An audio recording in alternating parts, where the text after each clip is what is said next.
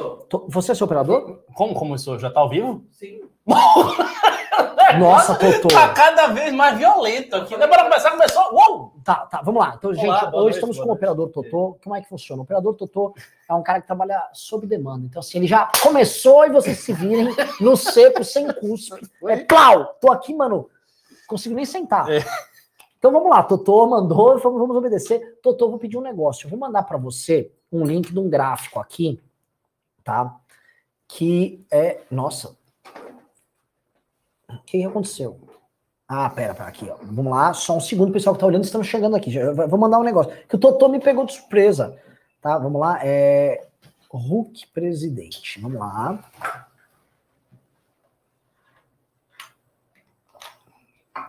Vamos lá. Totô, Ó, o pessoal tá falando do seu vídeo sobre o Thiago Leifert. O Renan tocou o terror no Thiago Leifert. Ah, eu toquei, eu toquei. É, você não gosta dele, não? Não, sabe o que, que eu acho? Vou, vou só começar Eu assim. Primeiro, o vídeo foi mó mal. Aquele paternalismo Patern- típico da Globo de dizer, olha, veja bem, vocês têm que compreender. É. Mas a Globo está fazendo. A Globo é muito filha da puta. A Globo está fazendo o programa. A Globo bota essas pessoas. A Globo lucra em cima delas. A Globo deixa as pessoas serem canceladas e destruídas, como aconteceu com a Carol Conká e outros.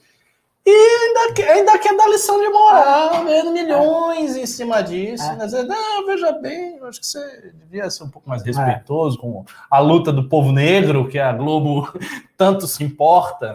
É, é assim, é, o famoso, é de cair o cu da bunda. E o Leifert, né?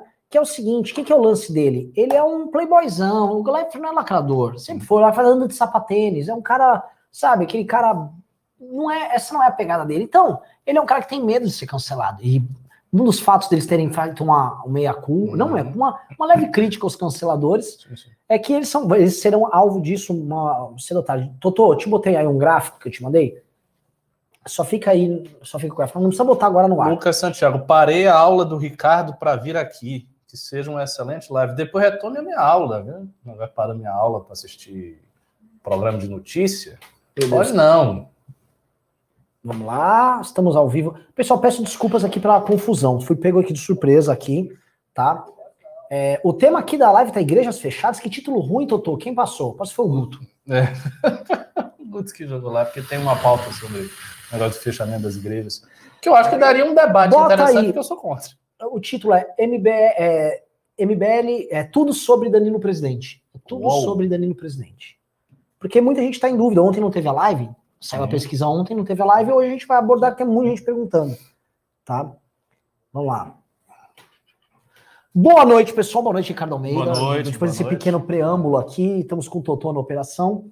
Seguinte, ô, ô, Ricardo, é, eu vou começar com tudo sobre Danilo Presidente. Perfeito. Porque pessoal, vocês estão querendo tirar dúvidas e tal. E antes eu já vou fazer um anúncio. Anúncio, tá?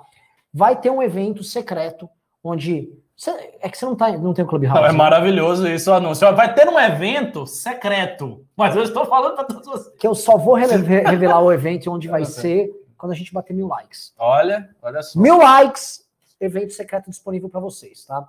E, mas a gente vai falar hoje tudo sobre campanha Danilo. Danilo vem candidato, Danilo não vem candidato. Né? Primeiro eu quero saber o seguinte, Ricardo Almeida, nesse instante o Danilo Gentili acabou de postar um ataque, que, ah, um ataque dele mesmo, uma resposta a- ao Caetano Veloso e aquela ex-esposa dele, porque eles apoiavam a prisão dele naquele processo da. Maria do Rosário, que no começo o Danilo perdeu, e depois, agora, hoje o Danilo venceu. E ele tá meio que encantado, ele quase morreu no domingo, segunda-feira sai- é, à noite saiu a pesquisa dele, e terça-feira e quarta-feira começou a ganhar um monte de processo. Hum. né? Pergunto a você, Ricardo Almeida, esse Danilo que arruma briga com o Arthur Lira e com o governo Bolsonaro, e que arruma briga com, com, Ma- Maria, com, com Maria do Rosário e com Caetano Veloso, é o representante de uma espécie de um caminho Eu acho. enquanto discurso? Eu acho. É o representante de um caminho que, do meu ponto de vista, é um caminho ideal. Por quê? Porque ele se afasta com igual coragem e com igual firmeza de dois extremos que a gente não deve tocar. né? Ele é muito claro, explícito e direto na crítica que ele faz ao politicamente correto, aos canceladores do dia, à esquerda brasileira que tenta assim amordaçar jornalista e artista. O Danilo é um forte crítico da mídia, ele faz uma crítica à mídia muito segura e bate com toda a segurança. E isso tem dois aspectos. Primeiro, é uma coisa rara de ver alguém da fama do Danilo com a coragem que ele tem de fazer essas críticas. Porque, normalmente, mesmo as pessoas que fazem esse tipo de críticas não são tão famosos. Danilo é um cara que está no show business. Ele é um apresentador de TV. Ele tem o nome, ele é um artista muito consagrado e com assim, um público gigantesco, um público de milhões de pessoas.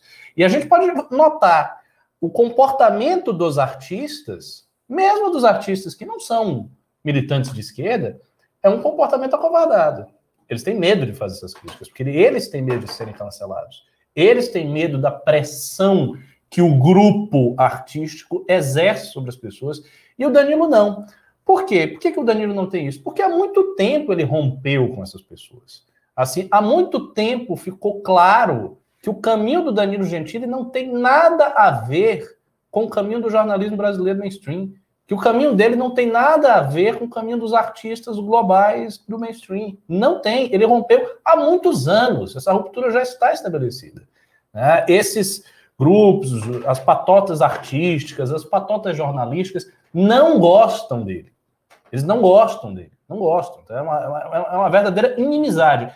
Então ele não corre o risco, que é um risco que a gente tem visto com o governo Bolsonaro, de uma opção a direita, para usar uma expressão do Lobão, pau mole, palmolecida, um negócio assim, sabe? Ah, a gente não é Bolsonaro. Você não acha que a pesquisa não foi um tapa na cara da palmolecência? Eu acho, eu acho. Porque, Total. posso falar, esse sentimento de impotência, impotência tem tudo a ver com o pau mole. Sim. O sentimento de impotência tem muito a ver do tipo, mano, tem o Lula, o Bolsonaro. O Bolsonaro hoje comparou HIV com, com, com Covid, não sei o quê é tratamento precoce, é, é, ele tá comprando a loucura dele com tesão na loucura Sim. dele. Tipo assim, é terra plana mesmo. O Lula do outro lado tá com tesão na tese dele, aí os caras veem, ah não, vem um Mandetta. É, porque ah. nós temos que dialogar a favor da democracia. Aí faz uma menção muito vaga sobre a necessidade de conciliar os interesses opostos, é, de ter um discurso moderado, de ter valores humanos. Meu irmão, isso é tudo conversa. O negócio é o seguinte: o discurso do centro não é um discurso fraco, é o discurso de dizer isto aqui é um lixo e isto aqui é um lixo também. Isso aqui tem isso, isso, isso, isso, isso de problema, motivo pelo qual a gente enfrentou. Quer dizer, o PT foi enfrentado por toda a direita, não só por Bolsonaro. Como você bem disse no último programa, Bolsonaro fez pouca coisa no impeachment. Ele não fez muita coisa. O enfrentamento que houve com o PT por conta dos escândalos de corrupção, do projeto ideológico petista, das alianças históricas com governos de esquerda, do tipo do governo da Venezuela, que tem até hoje. Né? Recentemente, o Lula tornou a reiterar. Ele diz lá: na Venezuela há democracia. Ou seja, ele nunca abriu a boca para dizer que há um problema em matéria de democracia na Venezuela. Nunca.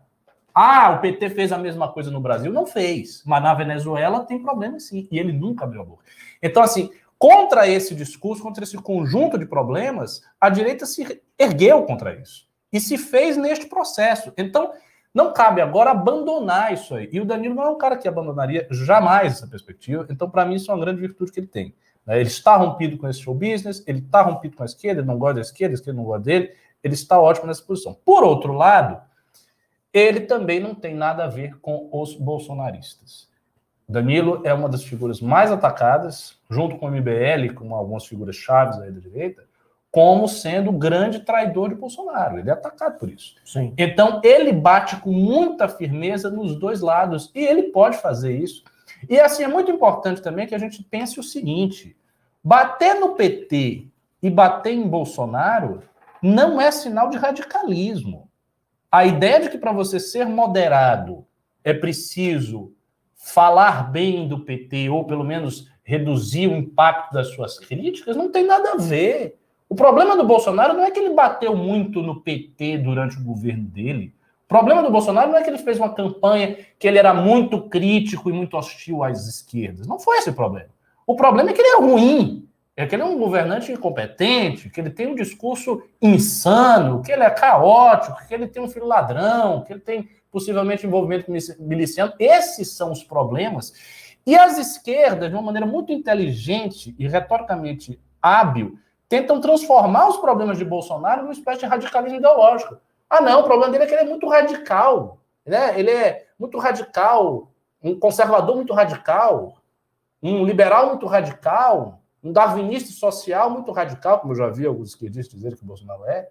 E não tem nada a ver. Ele, o problema dele é que ele é ruim, ele é incompetente. Então o Danilo pode perfeitamente bater no PT com todo vigor, bater em Bolsonaro com todo vigor, e ainda assim, do ponto de vista do trato dos problemas nacionais, ter opções, sim, moderadas, razoáveis, racionais e que possam ser execuíveis administrativamente.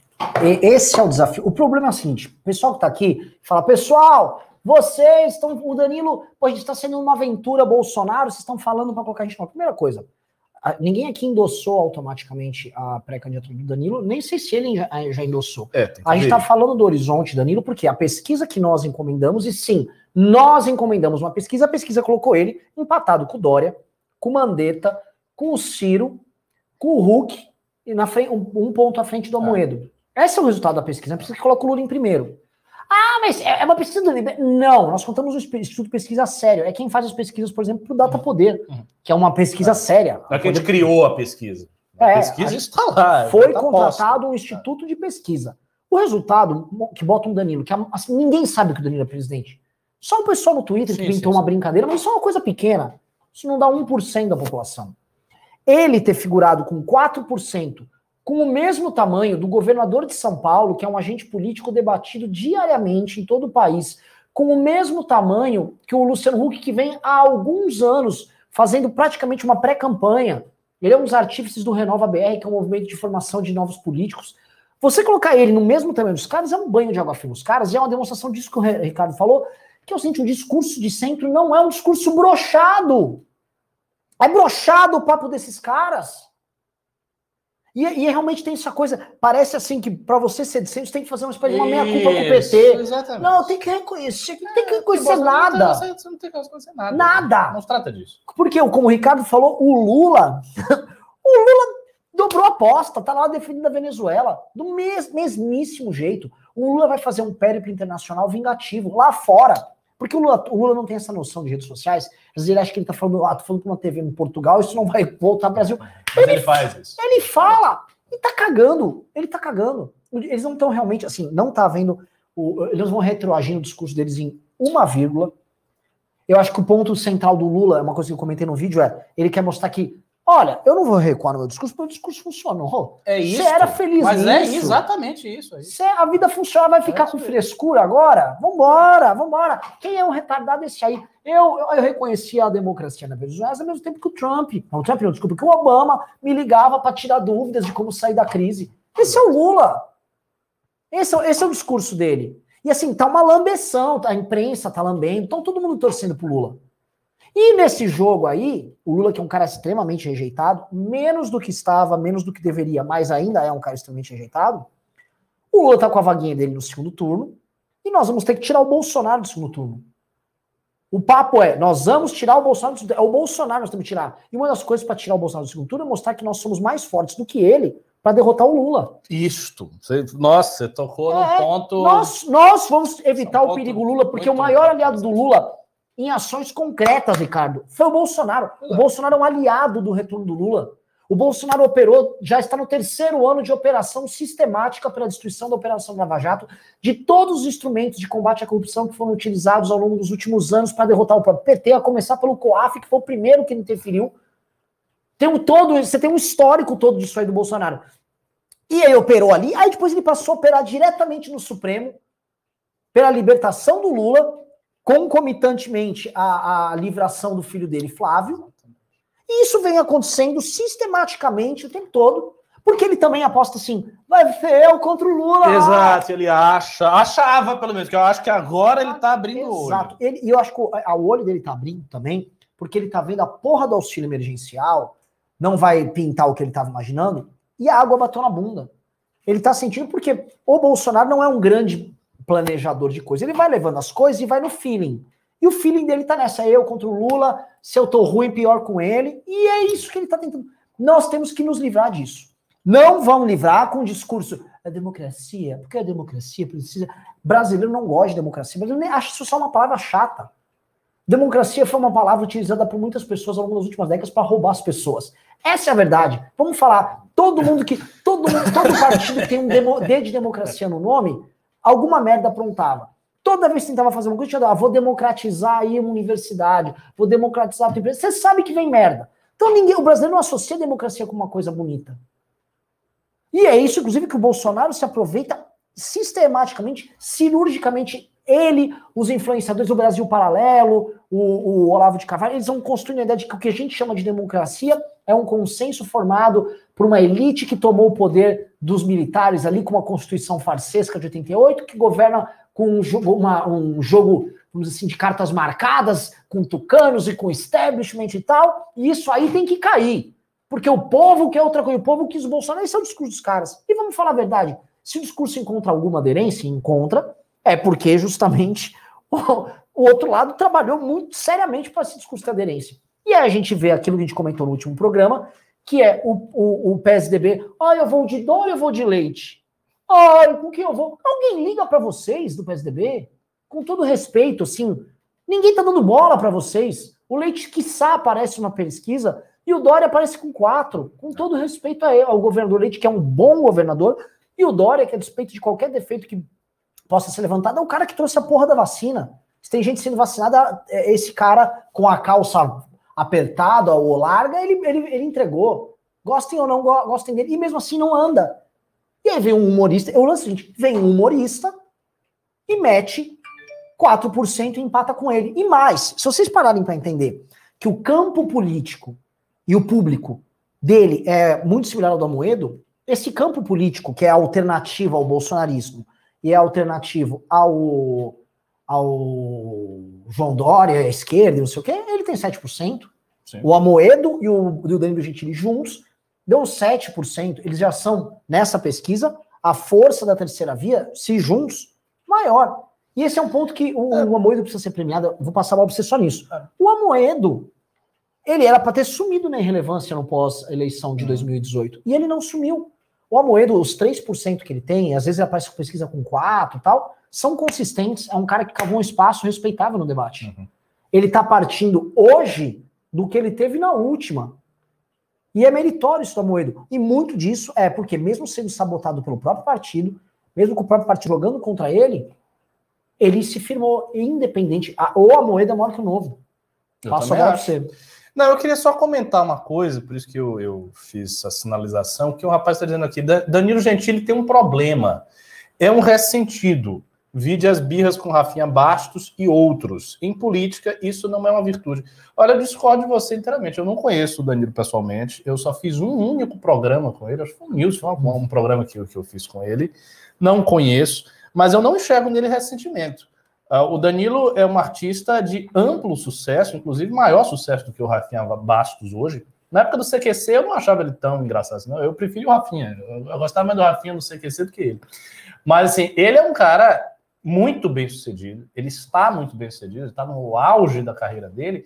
E essas brigas que ele tem com várias figuras aí, artistas e jornalistas, isso é uma coisa boa.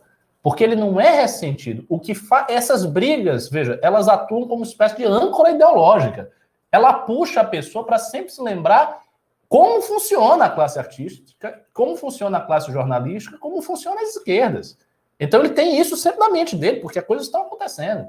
Então isso é uma coisa boa. Agora, um ponto aí que você levantou na sua análise que eu achei excelente, e eu subscrevo tudo que você disse, é o seguinte: esse público que a gente tem que conquistar e que essa alternativa de centro-direita, de centro, precisa conquistar, não é o público do Lula, não é o público do PT. Porque esse público, se ele saiu, ele saiu lá atrás e votou no Bolsonaro. Sim. Então, o público que precisa ser conquistado é o público do Bolsonaro. São os votos que o Bolsonaro tinha e que ele perdeu porque ele foi um governante ruim. O ponto é, essas pessoas que votaram no Bolsonaro e que hoje não votam, elas não têm um discurso fraco. Elas têm raiva do Bolsonaro, Sim. mas isso não quer dizer que elas aceitam o PT. E, e, e, mais, não quer dizer que elas têm o discurso do Geraldo na última eleição. Não é como se ah, as pessoas votaram em Bolsonaro, elas estão arrependidas porque Bolsonaro é uma merda. Então elas voltaram a sua cabeça para pensar com os valores que o Geraldo colocou na campanha dele? Não! Elas continuam indignadas, elas continuam com raiva, elas continuam querendo uma coisa firme, forte, clara, assertiva. Isso não mudou, esse espírito de assertividade não mudou. O que mudou foi uma desilusão com o Bolsonaro. Então, quem quiser pegar esse público, precisa entender que esse público continua tendo esse espírito de assertividade, precisa entregar isso para as pessoas, porque senão não vai conseguir convencê-las. Elas não vão simplesmente sair do Bolsonaro para um discurso mais ou menos. Isso quem vai, eu vou dizer, é uma certa oposição de centro-direita que a gente vê no Twitter, que sempre foi memole e que acabou indo no processo histórico, sabe? Foi empurrada no processo histórico, mas que sempre foi desse jeito. Essas pessoas são o que elas são, elas não, elas não vão mudar, elas sempre serão aquilo. O máximo que se pode fazer é lidar com elas e tentar posicioná-las no tabuleiro político da maneira mais conveniente possível. E aí leiam quem vocês quiserem ler. Vocês entenderam o recado. As pessoas são o que elas são. Só que o público que Bolsonaro perdeu, o eleitorado, os milhões de pessoas que se desiludiram com Bolsonaro, não se tornaram adeptas do PSDB. Elas não vão olhar um, um discurso tranquilinho e vão ficar felizes. Não vão fazer isso. Então, o discurso que tem que chegar como terceira via é um discurso de firme repulsa e repúdio ao PT e a Bolsonaro. Isso tem que estar dado. E isto está dado com Danilo Gentili. O que que falta para o Gentili? Eu vi o pessoal dizer, ah, você só elogio. Não, falta algo. Eu acho que falta uma coisa muito importante. Eu comentei no Twitter, já tinha falado para o Renan. O que falta para o Danilo é ele ter a credibilidade de um candidato sério Sim. à presidência. Ou seja, ele não ser visto como um humorista, um aventureiro, uma pessoa que chegou de paraquedas e agora resolveu, ah, eu quero ser o presidente do Brasil.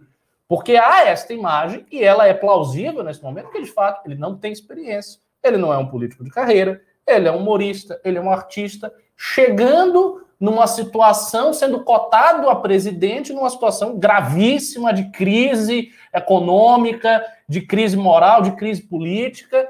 Então, isso precisa ser construído. O que é que eu acho que é a única construção possível? Tem dois aspectos. O primeiro aspecto é cercá-lo de pessoas com credibilidade. Né? Você botar um vice muito sério, muito respeitado, né, se criar uma equipe de pessoas ilustres e técnicas, como o Bolsonaro tentou fazer, só que a equipe dele caiu, foi caindo ao longo do tempo, e um dos seus pilares principais nunca foi um técnico de verdade, que era o Paulo Guedes. Sim. Paulo Guedes sempre foi um orador, um grande orador, fala bem. Tá na casa de Atenas, nunca foi um assim, alexandrino. Eu sempre vi, desde o princípio, assim que o Paulo Guedes coisou, eu, eu vi umas palestras, não lembro como se fosse hoje. Eu disse, ah, eu vou assistir aí o que esse cara fala. E vi umas palestras do Instituto Milênio que ele gravava. Eu olhei aquilo ali e disse, isso não vai dar certo. Esse cara, ele vem com soluções muito assim, muito estranhas. Vou cortar todo o subsídio disso, eu vou fazer aquilo. Eu digo, rapaz, se esse cara vier com essas ideias, ele vai bater a cabeça contra o muro, e foi o que aconteceu. Então, o Danilo precisa ter esta equipe, precisa estar cercado disso, e ele precisa fazer uma coisa que também Bolsonaro nunca fez. Bolsonaro poderia ter feito, mas não fez. Estudar com seriedade os problemas nacionais. Isso dá para fazer. Ah, isso é suficiente para substituir a inexperiência política dele? Eu não sei se é suficiente, mas eu acho que é o melhor possível. Você tem um candidato que tá, está alinhado ao discurso, que tem um discurso forte, que tem uma presença forte, que é um comunicador, que é carismático e, ao mesmo tempo, que estudou o que ele precisa estudar e tem uma boa equipe ao redor e que não vai também, coisa importante, não vai prometer horizontes impossíveis como dizer que vai derrubar todo o sistema, botar Esse o é o ponto central. Esse é o tá ponto central. É um candidato feito. É um candidato redondo. O Bolsonaro entrou. O lance do. do o, o Danilo não tem filhos, já é uma grande vantagem. Né? Grande ponto. É, o Bolsonaro tem um, um problema, o governo tinha um problema de nascença, que era a ideia de que eles iriam derrubar o tal do sistema, que eles iam governar a despeito do sistema, e de que eles iam substituir o sistema Sim, também. E eles seriam. Ideia, é, é, uma ideia. E é uma ideia, assim, de aplicação, sem aplicação, e é uma ideia que não tinha nenhum plano de ação. Que vamos supor que ele tivesse, ah, não, eu tenho um puta. Ele não havia um plano de ação. E a ideia ela nasceu morta, porque assim, quando o Bolsonaro se elegeu, vocês estão assistindo. Ah, outra coisa, vocês querem saber onde vai ter a grande reunião secreta aí? Dá like, ela tá com 700 likes só. Com 700 likes, mano, pelo amor de Deus, puta livezinha bunda. Qual é, pessoal? É que assim, já começamos errando. Hoje, hoje a gente errou tudo. Hoje, assim, tudo errado. Mas eu tenho confiança que vai subir. A análise tá. Tá, tá boa. Mas vamos lá, Ricardo. Vamos lá. Uh, a coisa começou a dar errado porque quando o Bolsonaro ganhou, na semana seguinte saiu o escândalo do Flávio. Eu lembro disso. Quando surgiu Nossa, o escândalo do Flávio, é. e o Bolsonaro sabia de todas as implicações, sabia Queiroz, cheque da Michelle, então a primeira coisa que o Bolsonaro faz, vou botar a bola no chão, gente, ganhamos a eleição, vamos moderar agora, porque é o seguinte, a gente tá, eu, eu tô com o cobertor curto aqui, do ponto de vista narrativo, vamos, vamos, vamos sentar, vamos, ó, vamos na bola de meia aqui, e vamos ficar popular e grande o suficiente para ninguém fazer merda contra a gente. Deveria ser o jogo dele. Aliás, deveria ser o jogo dele mesmo se não tivesse o escândalo. Com o escândalo, o que, que aconteceu? Ele ganha e dobra a aposta. Vira o ano dobrando a aposta. Primeiro choque. O Maia ganha a presidência da Câmara e ele teve que aderir. Ele, hum. Segundo choque, ele não teve o controle sobre o Moro.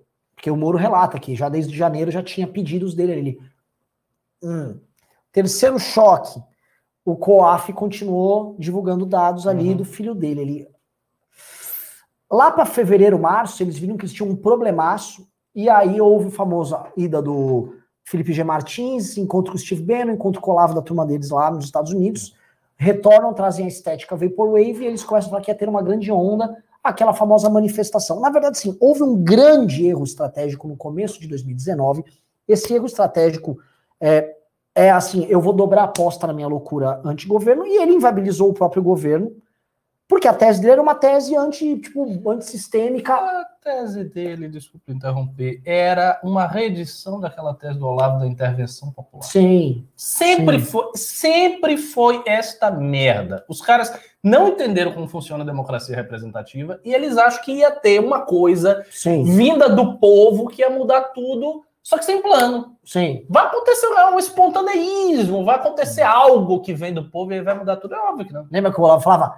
não, não, não, não fale nada, povo. O povo sabe o que quer. Deixe que o povo fale. O Olavo tinha essas teses que, de brotação, geração é, espontânea. Vai acontecer a parada aí. É, é, e aí, o que, que rolou? Rolou uma manifestação de pessoas fazendo bonecões do Bolsonaro. Tinha bonecão do Mourão, já tinha, tinha bonecão da Joyce na Paulista. E rolou um culto a políticos ali. E que coisa, não deu, não deu certo. O Danilo, ou Amoedo, que é outro candidato, que ele é, por mais que seja um cara da elite e tal, é um cara com um discurso hoje que é antissistema, em grande medida. Sim. O ambos. E por que, tô botando o Amoedo aqui? Porque o Amoedo tá com 3%, e assim, se a gente tá falando do Danilo, tem que falar do Amoedo também. Uhum. É, porque eu gosto dos dois. Eu hoje, assim, for votar quem? Votaria no Amoedo. Eu. O papel deles é que. É óbvio. Você, tem, você tá tendo que. Número um. É, como alguém pode falar em destruir sistema no momento que você precisa utilizar a coordenação entre municípios, estados e União e coordenação entre os sistemas de saúde local, os funcionários e os profissionais da saúde local e o SUS, que é uma malha, é uma rede que atua em todo o território nacional para salvar milhões de brasileiros que pegam essa porcaria dessa doença. Esse não é o momento de você destruir sistema nenhum. Esse é o momento de fortalecimento dos atributos positivos do que há no sistema e na máquina do Estado e de alianças conjunturais com, com forças do sistema para você poder passar por isso. E o próximo presidente da República está pegando um país pior do que o Bolsonaro pegou. E esse próximo presidente da República não tem o direito de achar que a presidência da República dele é um momento de retalhar ainda mais o sistema. Pelo contrário, é um momento de repactuar com grande parte do sistema que está aí, uma determinada ordem política cheia de defeitos e aí tentar obter umas poucas melhoras aqui e ali e tentar, que é o espírito tal do espírito conservador, Sim. não é? Prudência e sofisticação. Vamos melhorar aqui 20% nisso no mandato, no próximo ser melhor 15. Que que, olha só, vou falar um negócio. Gostem ou não do homem, foi mais ou menos o que o Fernando Henrique fez. Assim, ó, ó, tá tudo cagado. Os prefeitos ao redor do Brasil é tudo tranqueira. Vamos é. passar a lei de responsabilidade fiscal. Se o cara fizer merda, ele vai preso. Agora é interessante aqui. Tem umas pessoas dizendo estão caindo no mesmo erro. O Danilo, no máximo, vai ser um daciolo nos debates. Eu discordo, eu acho que ele, se o Danilo for. Porque assim, tem uma série de contingências aí. Ele precisa querer, ele precisa ser um candidato, precisa ter um partido, etc, etc, etc. Imagina que aconteceu tudo isso, né? Esse mundo possível, mundo hipotético, Danilo está lá no debate presidencial.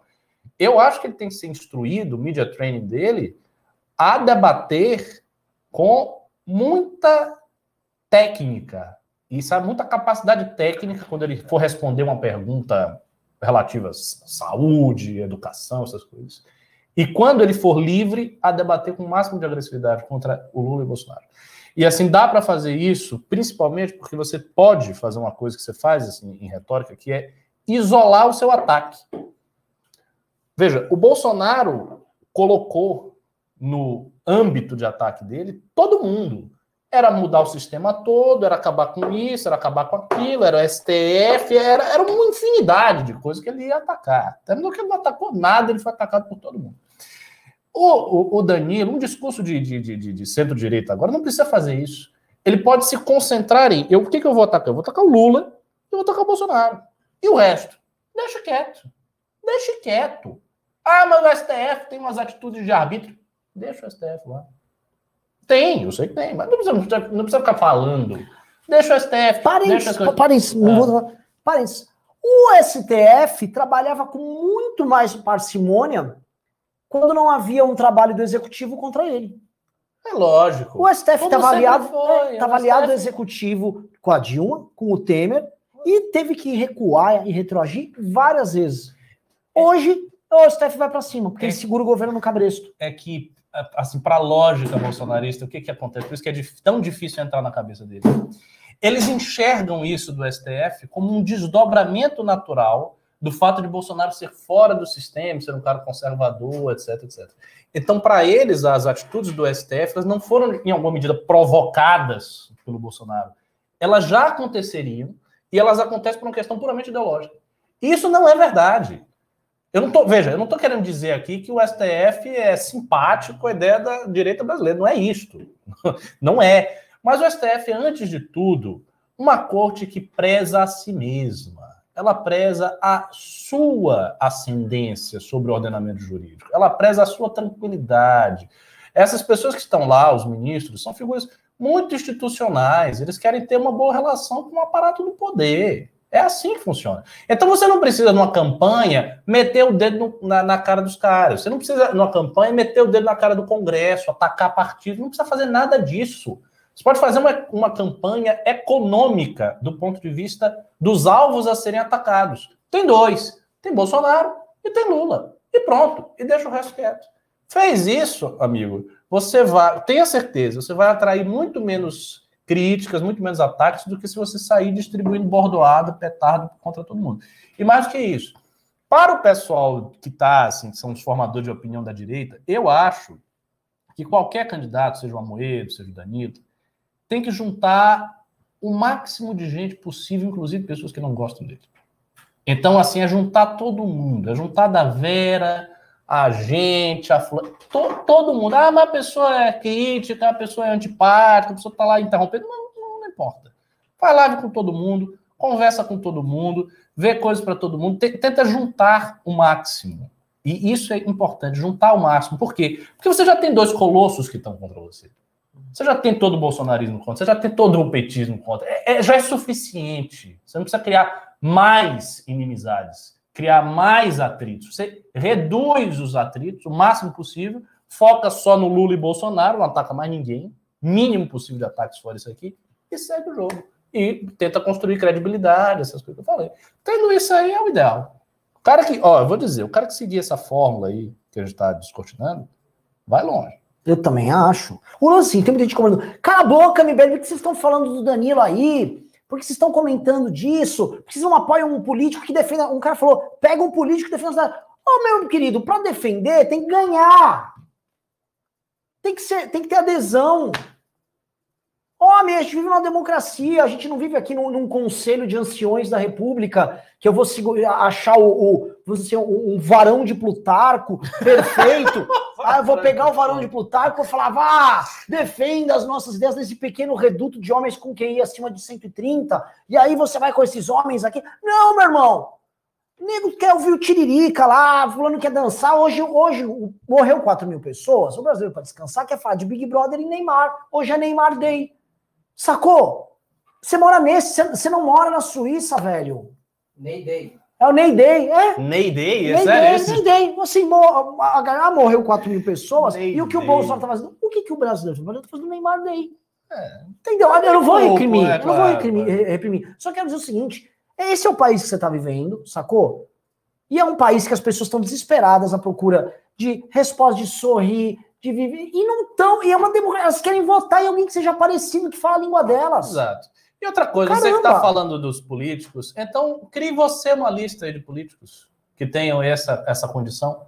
Porque os políticos que a gente comenta, a gente está comentando sobre políticos. É o quê? O Eduardo Leite, que é político, o Dória, que é político, o Mandetta, que é político, que, né, que estão nessa coisa da terceira vez, são eles. Porque o Sérgio Moro entrou na política como ministro, não não, é político. Não, candidato. não, não vou citar, É. não, não é político. O Danilo não é político.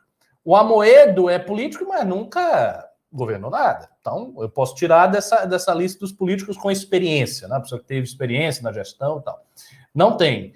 Ah, o Hulk também não é, ad- é apresentador de TV da Globo.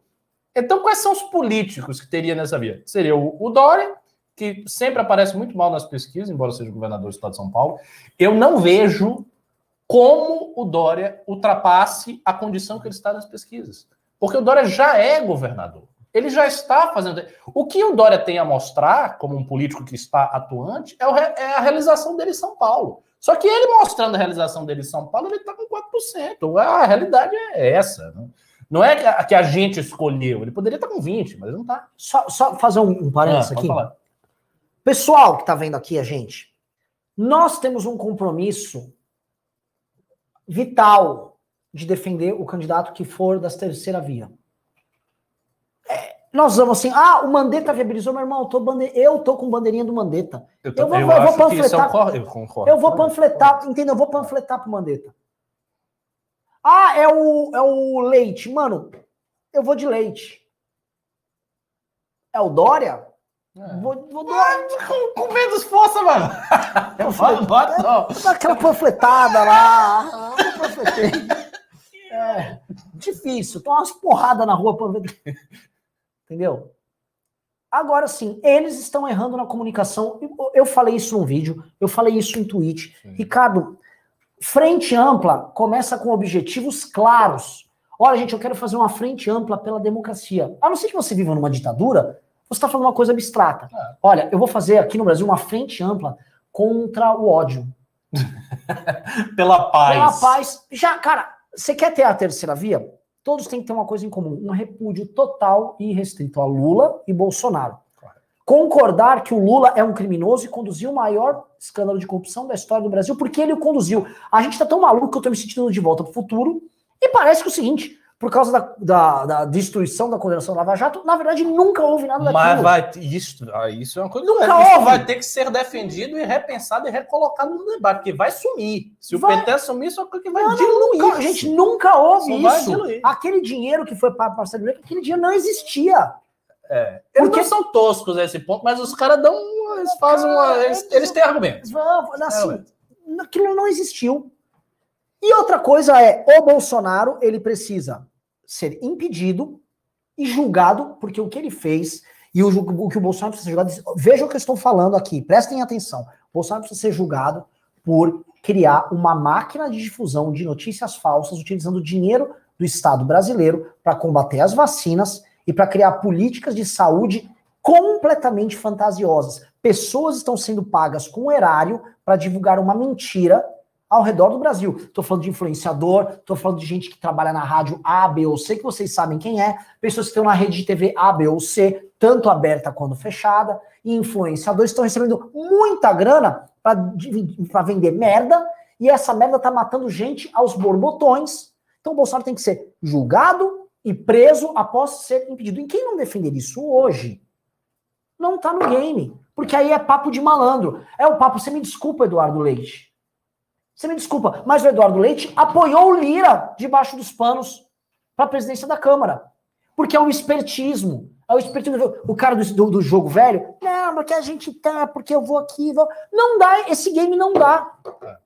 E se você não tivesse discurso, como é que aquela pessoa que tá puta com o Bolsonaro e com o Lula. Ah, não vai, ela não vai. Ah, vai olhar e falar, ah, entendi. Não, Não, o Leite está vindo com uma boa gestão e ele vai aparecer numa propaganda de TV bonitão, com uma barba lá bem corta. É, não senão- dá! Isso elege prefeito, mas a presidência da República é apaixonante. É um discurso que as pessoas põem fogo. É como torcer para um time de futebol, é diferente. É diferente pra cá. Não dá pra igualar. E os caras igualam. Outra coisa que tô puto, cadê o like na live? Vó, chegou em mil. Vai ter um Clubhouse. Eu nem sabia direito disso aí. Vai ter um Clubhouse às nove da noite. Terminando o news, eu vou entrar nisso aí. Eu, Danilo Gentili, Felipe Moura do Brasil, Arthur Duval, André Marinho e Kim Kataguiri. E a gente vai inquirir o Danilo tudo sobre isso aí. Que massa, hein? É. Tá bom. O Felipe Moura, ó, isso é coisa boa. Felipe, Felipe Moura, eu gosto dele como jornalista. E o Clubhouse é meio aberto, a galera entra na conversa lá tal. Vai rolar esse Clubhouse. Quem for lá hoje assistir, vamos que vamos. E eu vou Ele voltar. tá simpático a ideia do Danilo, o Felipe? Não sei, ele vai lá questionar o Danilo. Então, assim, quem tem o Clubhouse, vá lá, o bicho vai pegar. Terceira coisa que eu vou cobrar vocês, tá? Eu preciso de pimba! Pimba! Eu preciso de grana aqui nesse programa. Mandem perguntas boas e mandem, ó, aqui, ó, mandou. A Pri Pompeu mandou 13 dólares e 99 dólares canadenses. Só que é uma fortuna. Gigante, né? Sustentou Mas é pobrinho, nossa oncinha perdeu o rabo, velho. Olha que, um, que oncinha linda. Ah, tá sem o rabinho, você não vai deixar de comprar um rabo de madeira feito por um índio. É. Ah, tem um, tem- eu já vi o pessoal aqui, algumas pessoas perguntando: ah, o MBL então apoiaria o Ciro? Veja, antes de, de pensar em MBL apoiar o Ciro, você tem que perceber que o Ciro não tem esse discurso da terceira via. Por um motivo muito simples: ele bate no Bolsonaro, mas ele não bate no Lula. Ele não bate no PT. Ele bate na Lava Jato, ele bate no impeachment, ele chama impeachment de golpe, ele chama a Lava Jato de operação, enfim, sem respaldo jurídico, dizia que se o Moro chegasse lá, ele me- metia um- uma bala no Moro. Então, o discurso dele é um discurso muito fraco com o PT. E qual é o resultado político prático? O resultado é que ninguém vai votar no Ciro, meu irmão, vão votar no Lula. Se tem um Lula, vai votar no Ciro pra quê? Pra, quê? pra que, que você vai votar num cara que tem um discurso fraco com outro cara? Você vai votar no outro direto. Não tem Outra motivo. coisa, o Ciro, né? O Ciro, o- os fãs do Ciro vão vir falar. É que "Nath, nem os imagina! bolsominions, os mais homínios. Os É. mais homínios. Aí o mais, o mais homínio, imagina, o mais homínio lança um candidato a presidente. Vão lançar o Salim. Anota aí. Os mais ou menos estão lançando o Salim. Tenho críticas ao Bolsonaro. Bolsonaro Eu tenho críticas ao Só Bolsonaro. pra ajudar. Cadê as reformas, Bolsonaro? Tô de olho. Ó, outra coisa. Aí o Bolsonaro replica, então me reelege que eu O faço. trabalho pra mim é que eu faço. É, pô. É óbvio. Inclusive, eu acho que vai lançar o cara justamente pra dividir a terceira via. É óbvio. Esse é o claro que objetivo. claro é. Porque esses caras cumprem esse papel. Tipo, ó, mas assim, também tem um negócio, né? A gente elogia quando precisa e critica quando erra também, né? E o Ciro é isso. Sabe que o Ciro foi a grande crítica ao Lula? Saiu agora, saiu na imprensa toda. Falta generosidade ao, ao- ao- Lula. Saia de vice, Lula. Sua chance já foi. É- Aí ele fez uma comparação com a Cristina Kirchner, porque teve. Olha, isso é tão fraco, isso é uma coisa assim que me dá nojo. E eu fico enojado com isso. Principalmente porque o Ciro é um, um cara que gosta daquele aquele, aquele perfil, né? Acaba macho, dá tapa no pescoço dos outros, gosta de falar grosso. Ele não é um cara delicado, ele gosta de falar grosso. Aí quando chega o Lula, não, tá faltando um pouco de generosidade. Né? Ah, É. se fuder. Ah, procura. Ah. E gozado que o, o irmão dele e ele viralizaram muito com o famoso. Como é que é? O Lula tá na cadeia, babaca. O Lula tá Pois preso, é. babaca. Aí tá solto, babaca. E agora? Como é que fica? O Lula tá solto. E vocês não estão fazendo, falando nada. O ponto, meus amigos que estão assistindo é, é, é, esse programa aqui, é o seguinte: os candidatos. Não adianta vocês pedirem pra gente. A gente já cometeu um erro em 2018 que foi apoiar o Flávio Rocha. Todo respeito, é um cara que é amigo, hoje, assim, bolsonarista até a última Eu- mitocôndria da última célula do corpo Eu dele. sei, sei, sei. né? Bom, assim, bolsonarista, pô, gosto dele, mas puta que pariu, cara.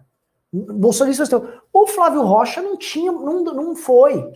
Se eu for falar, gente, os candidatos com esse discurso de hoje não empolga. E hoje, eleições presidenciais não se decidem com o tempo de TV. O cara achar que vou fazer uma boa conjugação de partidos para formar um tempo de TV, aí ele aparece faltando 45 dias, ele se ferrou. As grandes militâncias, as turbas, a, a plebe rude já tá toda tomada pelos times.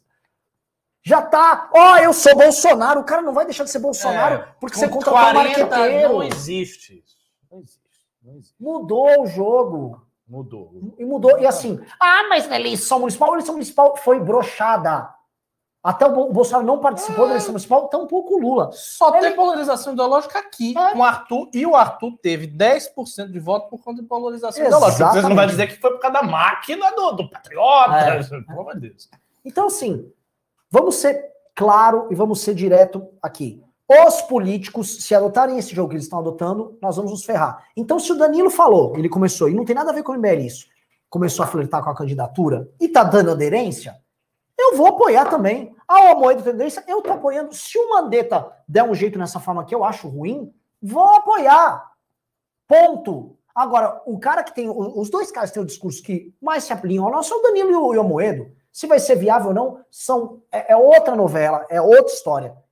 Só que, pra mim, existe um, no- na- nas corridas de cão, nas coisas de cachorro, Sim, sim. existe o coelho, que é um coelho que eles soltam, que ele vai e os cachorros vão atrás dele. O que acontece? Eventualmente, o Danilo, eu não sei se ele vai ser candidato. O Danilo é um coelho.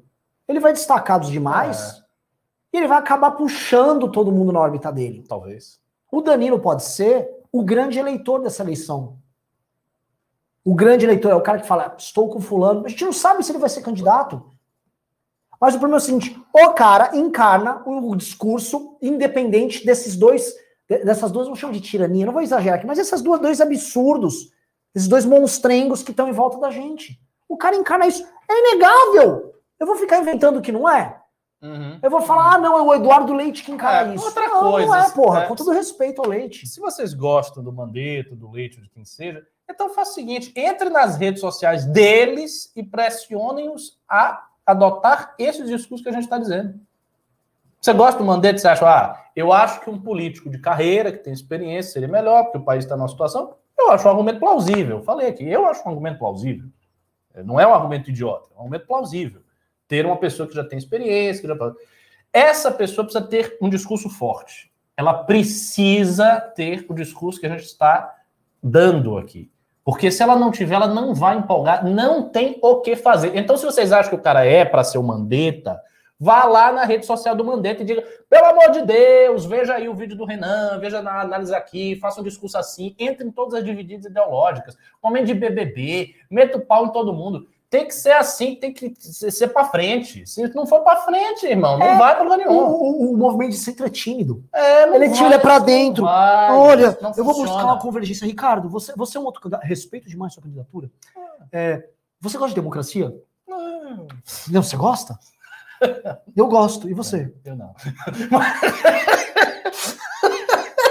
eu prefiro califadinho. Mas vocês entenderam? O cara, oh, é convergência. Olha, eu gosto de um amor. Eu acho que se você amar mais, você tem menos ódio. Ah! Isso não dá, gente. Não dá. Vocês têm nosso compromisso assinado. Sabe aquelas coisas? Eu assino aqui, ó. Nome da terceira via que se viabilizar, estamos dentro. Eu tô em campanha no que vem. Agora, meu irmão, vamos melhorar esse discurso. E o desafio tá dado, Ricardo. Sabe qual é o desafio? Quero que vocês aí, o, o, candidatos à terceira via, apoiem o impeachment do Bolsonaro já. E seus respectivos partidos, negociadores, os malandrões, por favor, apoiem o impeachment. Ah, eu sou minoritário. Apoia. O que, que o PSDB tem a perder em apoiar o impeachment? Nada. Ah, você menos to- chamado de. de- Porra! Ah, os caras mudam. Eles contrataram uma agência nova ali no, na- no Twitter deles, está mais espertinho no Twitter. Legal! Peço impeachment. Exato. O que, que o DEM faz? Não, porque o DEM. Peço impeachment, porra! Expulso o Onyx Lorenzoni! Expulsem a porra do Caiado! Gado! Faça isso, mostrem. Ah, nós não aceitamos isso. Eu sou terceira via. Agora que terceira via é essa que não, não se propõe a nada? Você citou o Caiado. Você sabe quem seria a grande terceira via do Brasil? O Caiado. Se o Caiado tivesse um discurso anti-Bolsonaro e anti-PT, ele que é político carreira, governador e tal, ele seria a terceira via. Ele estaria perfeitamente bem encaixado, mas não teve, né? Não teve que ser governador, que subir com o apoio de Bolsonaro, tá olhando o voto bolsonarista. Nunca, posso falar, o Caiado.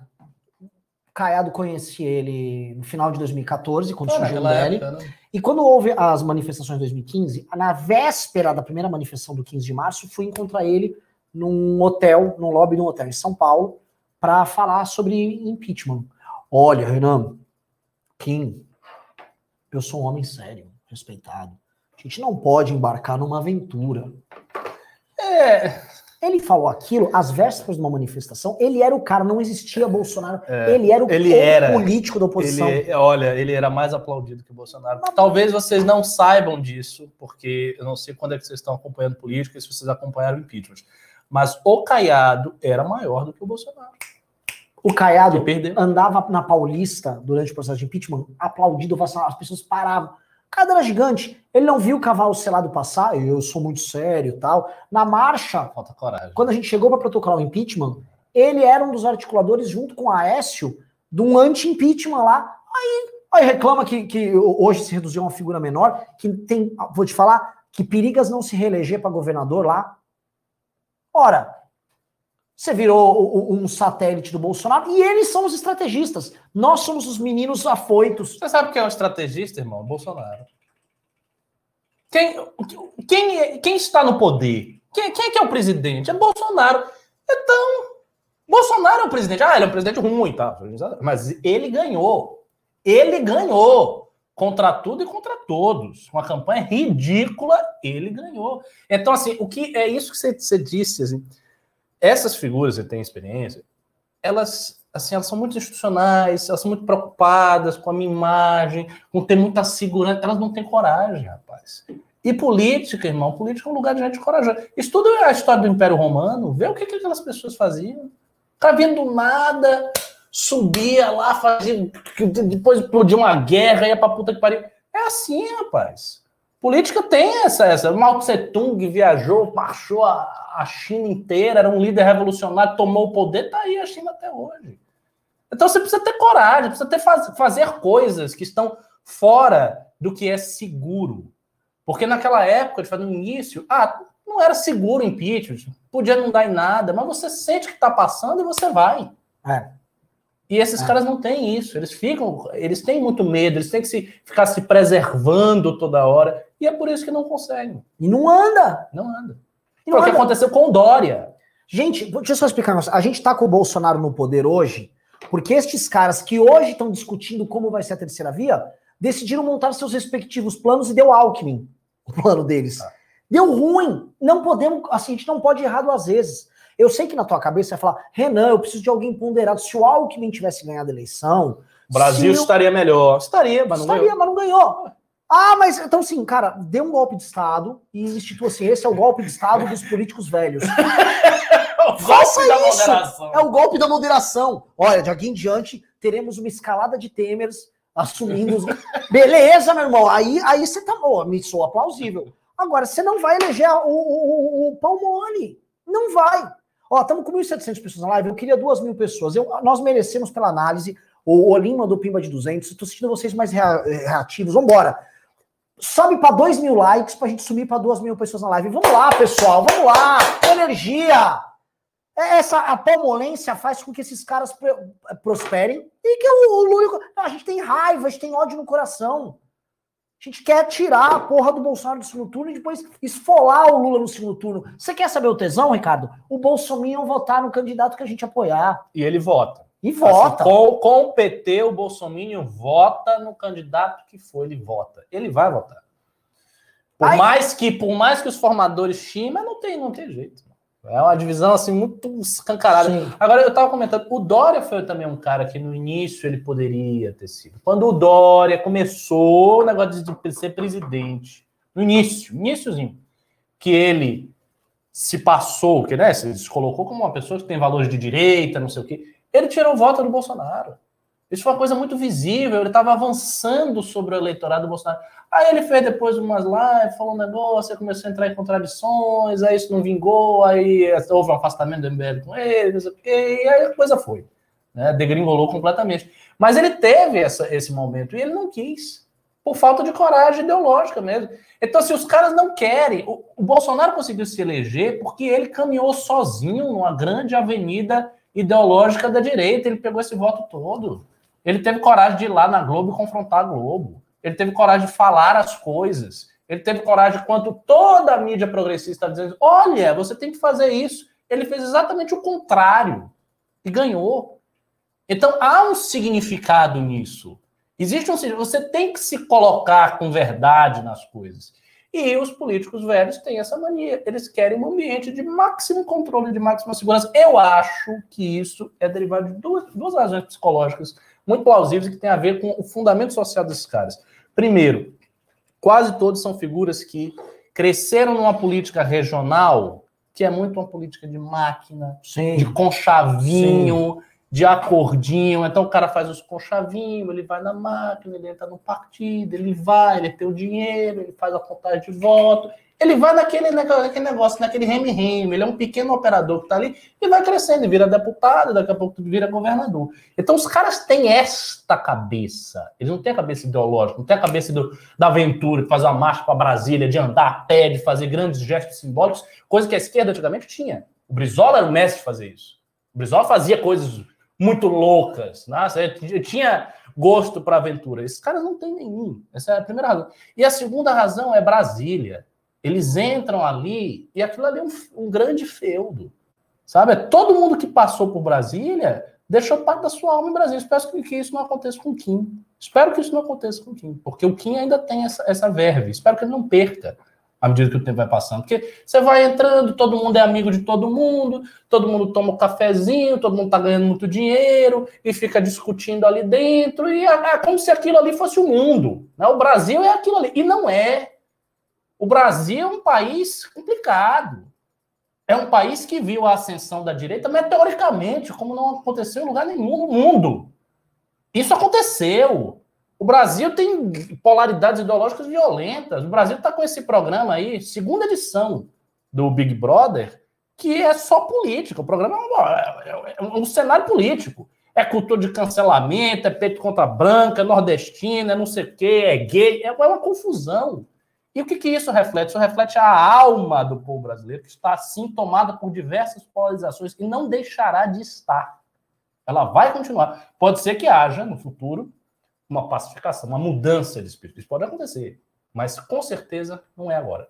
Você falou um ponto, assim, puta, isso aqui foi uma aula aqui do Ricardo, recortem e salvem, porque o cara que se torna uma força política baseada num, num conjunto, é como assim, eu tô imaginando na minha cabeça, é, é, uma, é uma quase uma teia. É, são vários dizer, é, peças que você vai criando articulações entre elas e você vai montando um todo que não é coerente, mas é um todo grande. É como se fosse uma coisa amorfa. Você vai brincando de Lego, você vai só juntando as peças. O que saiu não saiu essa oncinha bonita, saiu um troço. Exato. Mas esse troço para você administrar é muito complicado.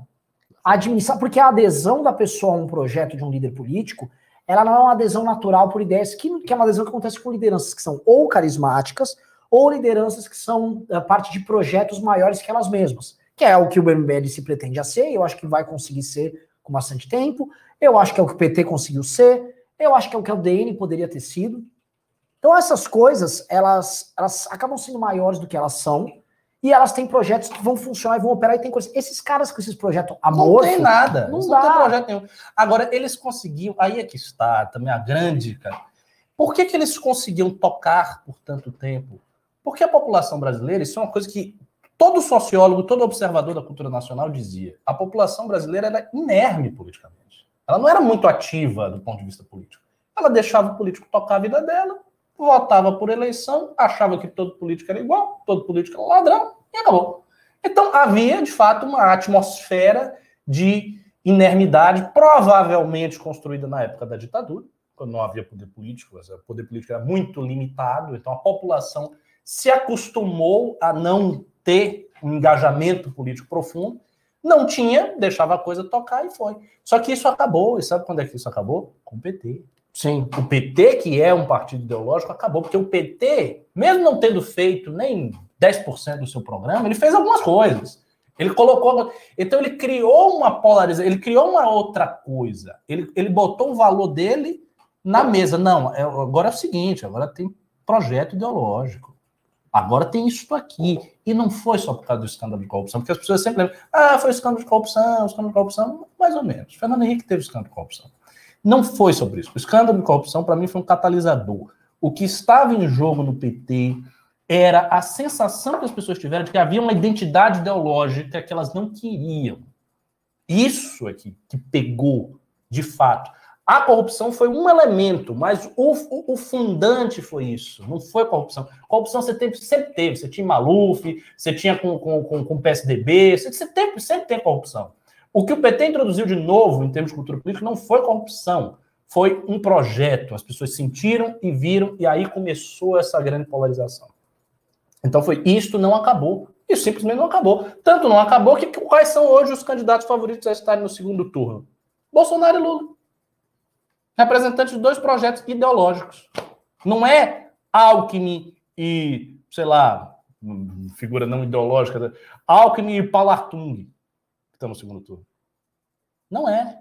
São dois titãs ideológicos, que representam dois símbolos. Tá, tá lá, tá, o Sim. símbolo encarnado de uma coisa. Sim. É, ó, programaço, hein? Pelo amor de Deus. É, a gente merecia, esse tipo de análise aqui, merecia, assim, vocês mandarem furtos, tipo, tome todo o meu dinheiro, vou vender minha esposa, toma o dinheiro aí no Pima, mas vocês não mandam, né? Tô, tô aqui falando ao vento, vou, vou fazer um curso de política mesmo. Sabe por quê, pessoal? Porque esse dinheiro, esse dinheiro não é para o MBL, não é para nós. O Ricardo e eu não podemos, ó, pega aí uns pimba. Isso aqui é para o MBL, para manter nossa estrutura é, de pé. Infelizmente. Lamentamos. Há, há, lágrimas aqui. Não, é... ó, nem o, o, sanduíche que eu como aqui antes desse programa, eu compro com pimba. Acredite é se quiser, não tem nada. Só agora, em compensação, o movimento, contando as economias realizadas nas ações, especialmente jurídicas, do Kim, do Arthur, uh, do Rubinho, especialmente do Rubinho, e mesmo se eu contabilizar do Holiday no período que ele teve conosco, passa de bilhão. Passa de bilhão. E eu não estou nem falando para o nosso papel no impeachment, o que, que isso não representou é. a economia. Não, é aqui, muita economia. É um absurdo, é absurdo. Assim, é, é, isto é também sintoma de como as pessoas querem experiências e não resultados. E o que a gente está falando aqui é um hum. problema do, do, centro. Dar resultado não necessariamente gera engajamento. Se eu tivesse fazendo agora uma live, tipo, denunciando os globalistas, as pessoas estavam doando 10 vezes mais aqui. É, tem, e tem esse detalhe também. Dá resultado não, e cada vez menos. É. Então, assim, não adianta nada um gestor como o Leite. Pega aí o Leite. Não, não vou usar o exemplo do Dória, porque existe uma rejeição do Dória que é da figura dele. Mas o Leite não tem essa rejeição da figura dele. Aí o Leite vai e começa a falar vários resultados do governo dele. Tá, bacana. Um bom administrador. E daí isso não vai fazer a pessoa votar nele. Só que quer votar no Lula, vai votar no Lula. Quem quer votar no Bolsonaro, vai votar no Bolsonaro. Ah, quem está arrependido com o Bolsonaro, pode votar nele? Pode. Mas não vai fazer campanha. Não vai forçar a mão. Não vai trabalhar. Não vai convencer família. Ele não vai dar o sangue para uma coisa que não empolga. O máximo que ele pode fazer é um voto. Mas a gente precisa de um, de um cara que não tenha só o voto. A gente precisa de uma pessoa que faça um rebuliço a população, o eleitorado tem que se movimentar na candidatura da terceira via. Tem que fazer campanha espontânea, tem que fazer panfletagem espontânea, porque só não dá, não dá. Veja, isso é importante. Não dá para você enfrentar uma máquina do PT, principalmente se ela for montada no Nordeste, e uma máquina do bolsonarismo que eu não acho que vai ser tão grande, como o Renan já explicou, mas que vai ter alguma coisa, porque ele é o presidente. Né? Então ele dispõe de meios de ação eficazes para conseguir montar alguma coisa. Não vai dar para enfrentar duas máquinas se você não tiver um candidato que crie, na sua base, uma campanha espontânea. Algum nível de campanha espontânea o cara da terceira via tem que ter. Seja Mandetta, seja o Danilo, seja quem for. Algum nível de campanha espontânea vai ter que ter. Senão ele não vai conseguir. Vou te falar um negócio, Ricardo. Vocês entenderem o que o Ricardo está falando aqui, eu vou exemplificar o que o Ricardo falou. Campanha de 2006 do Alckmin, brochada, profundamente brochada. Campanha de 2010 do Serra, brochada. Campanha de 2014 do Aécio. Boa. 2014 do Aécio, ele não era um cara que motivou as pessoas, só que as pessoas começaram a pegar a candidatura dele pelo, pelo cangote, falar, vem. Isso. E começaram a puxar, mesmo mas ele ele lutando contra. Mas ele não, foi. Ele, ele não tá, indiscutível. Ele, não, mas depois ele foi. Aquele finalzinho? Sim. Ele, o Vem Pra Rua, antes de chamar Vem Pra Rua, eles convocaram manifestações na Paulista para apoiar o Aécio. E foi. Por que isso? Porque esse é o ponto central as pessoas começaram a tomar tanto protagonismo no processo ali, a despeito da atuação política desses caras, que elas começaram a puxar e carregar esses caras. Uhum. E aí quase ganhou. A Aécio perdeu por muito pouco ali para Dilma Rousseff. Acontecer isso com o Mandetta, com o Dória. É muito difícil. Muito difícil. Até porque hoje tem Bolsonaro. Naquela época não tinha ninguém. Exatamente. Só tinha o Aécio. Eu bem me lembro. O próprio Olavo, o Olavo falou coisas do Aécio, assim, elogios rasgados ao Aécio, coragem Sim. do Aécio. Então não tinha ninguém, era o Aécio ou zero. Então todo mundo convergiu no Aécio. E- Agora não tem E as forças que convergiram, se for lembrar, a Marina convergiu para Aécio. Sim. Todo mundo que, do, do campo pré-direita que existente hoje convergiu no Aécio. A, a- boa parte do sistema político, o MDB convergiu no Aécio. O Aécio que teve tudo, é uma dama pro Aécio, o Aécio perdeu da Dilma. Mas já estava acontecendo isso, e o desempenho dele foi muito superior, tanto ao do Alckmin quanto ao do Serra. Corretíssimo. Agora a gente tem um Bolsonaro aqui. E um outro ponto que eu acho que é o ponto fundamental, que aí vocês vão entender o que a gente está falando. A gente tem uma militância, por exemplo, o PSOL, a gente estava comentando, ó, o PSOL está crescendo nos grandes centros, o PSOL está ganhando força, o PSOL sumiu do debate presidencial desde que o Lula voltou. Fechou o. Esses caras vão ser absorvidos pelo Lula. Óbvio. O Lula tem a, a- a- militância pró-Lula e já tem setores da imprensa já praticamente fazendo campanha pro Lula. Se eu fosse Boulos, eu saía pro governo de São Paulo. Sim. Sim. Ou se o Lula não conseguir montar uma, uma aliança que eu duvido, ele vai conseguir, o Boulos sairia, poderia sair de vice. Olha só, o papai e filhinho. Mas assim, ele poderia ser um puto aliado. do Lula. O Boulos poderia ser pro Senado, por São Paulo, com chances muito maiores. Sabe por quê? O, o- É verdade. O- o Eduardo se ganhava a eleição do Senado aqui em São Paulo. É, eu sei, mas assim, as eleições executivas elas têm esse poder de catalisação mais Sim. poderosa.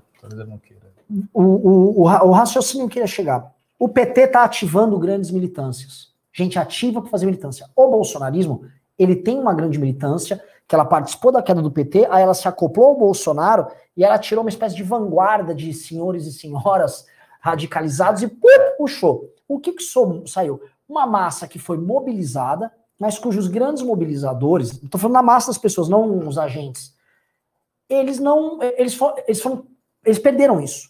Hum, Me parece ilógico que uma candidatura morta vai motivar pessoas que já não são as mais motivadas na sociedade a se tornarem essa grande força. Não tem como. Você vai ter que pegar, por isso que eu falo do discurso que dá tesão. A porra do discurso do Danilo dá tesão. É, eu quero que se foda o PT, quero que o Bolsonaro seja preso, não sei o quê, um me censura, outro não sei o quê. Aí a pessoa que é contra os dois, você começa a transformar esse cara no, num cara que é mais ativo. Molécula- as moléculas ali começam a tremer com uma frequência maior, o calor aumenta. Agora, olha, eu sou a favor da democracia, esse cara eu vou tocar minha vida. Você não vai. Olha só, o que está sendo é, proposto é o seguinte: criar uma nova vanguarda de militância política no Brasil que seja contrária ao petismo e ao bolsonarismo. É difícil. Vocês acham que aqui estão falando assim, MBL, defendam. Aí um político. Você acha que vai surgir uma vanguarda temerista? Nos memes, sim.